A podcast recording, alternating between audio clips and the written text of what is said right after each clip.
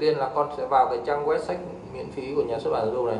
không thể đến trường lấy sách giáo khoa trong điều kiện giãn cách cho các con, anh Nguyễn Hữu Khải ở quận Cầu Giấy, Hà Nội đã phải tốn khá nhiều thời gian để hướng dẫn cho hai con học cách sử dụng sách giáo khoa điện tử trên mạng Internet. Cái việc làm quen với cả để có thể sử dụng thành thạo thì nó cũng không không hề đơn giản. Nên là ba bố con là cũng đánh vật mất thời gian đấy và phải cứ từng tí từng tí một chứ không phải là một cái là ăn ngay được luôn. Việc học sinh không có sách in để học đầu năm học mới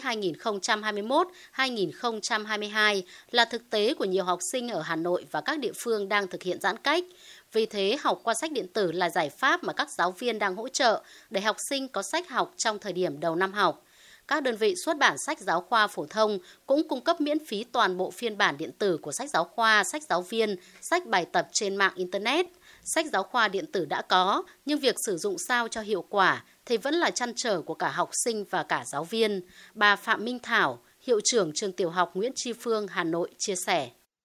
Ví dụ như trong quá trình học thì cô sẽ yêu cầu phải mở sách ra để đọc phần này phần kia. Thì đối với các cháu nó thao tác về trên máy tính thì các cháu vẫn còn chưa được thành thạo. Nên nên việc này, ừ, sử dụng sách điện tử thì cái sự hợp tác giữa cô và trò trong tiết học thì nó thực sự cũng có thể thực hiện được nhưng mà cũng rất là khó khăn.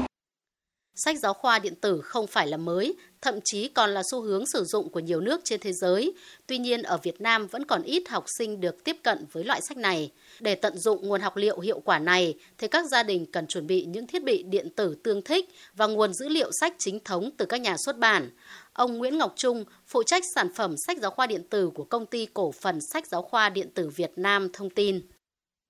Thiết bị có kích thước màn hình phù hợp tương đồng như một trang sách chúng ví dụ như là như một số các máy tính bảng mà kích thước tầm khoảng 8 inch hay là với những cái ờ, thiết bị máy tính sách tay có màn hình lớn ấy, thì sẽ phù hợp hơn đối với các em học sinh. Chúng ta nên sử dụng các công cụ hệ thống cung cấp học liệu một cách nó chính thống thì dữ liệu nó được hoàn toàn chuyển thể từ sách in sang sách điện tử và nó đảm bảo được cái nguyên trạng của trang sách. Khi mà sử dụng những sách trôi nổi ngoài thị trường hoặc là cha mẹ copy những cái file ở trên mạng về cho các con dùng thì nó cũng sẽ là một cái rủi ro đối với các con à, bởi vì có thể sai lệch về dữ liệu.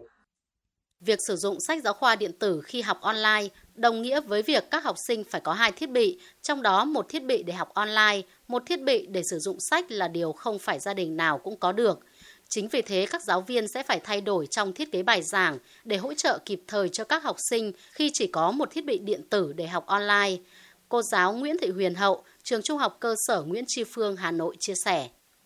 Việc tổ chức bài dạy và thiết kế bài dạy của chúng mình sẽ phải có những cái thay đổi. Mình không thể lấy một cái giáo án điện tử của năm ngoái để sử dụng cho năm nay được. Chẳng hạn như mình sẽ phải thực sự có ý thức về việc đưa cái trang sách giáo khoa đó lên màn hình song song với bài dạy.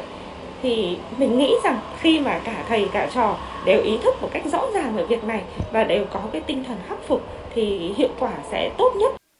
Để việc học sách điện tử không trở thành rào cản, thầy học sinh cần chủ động xem bài trước khi học, giúp các em theo kịp tiến độ của bài giảng. Theo Phó Giáo sư Trần Thành Nam, Trường Đại học Giáo dục, Đại học Quốc gia Hà Nội, trong quá trình học online với sách điện tử, nhất là với các học sinh bậc tiểu học, phụ huynh không nên phó mặc hoàn toàn cho các thầy cô trong quá trình học.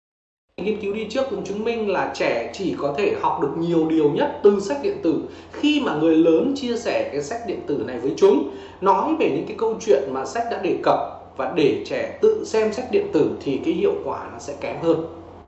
Dạy và học trong điều kiện đặc biệt do dịch COVID-19 sẽ không tránh khỏi những phát sinh trong việc học sinh phải chuyển từ sách giáo khoa in sang sách điện tử. Song với sự nỗ lực của cả thầy và trò và sự trợ giúp của phụ huynh sẽ là giải pháp hữu hiệu để việc học bằng sách điện tử không quá khó khăn với các học sinh trong thời điểm đầu năm học mới này.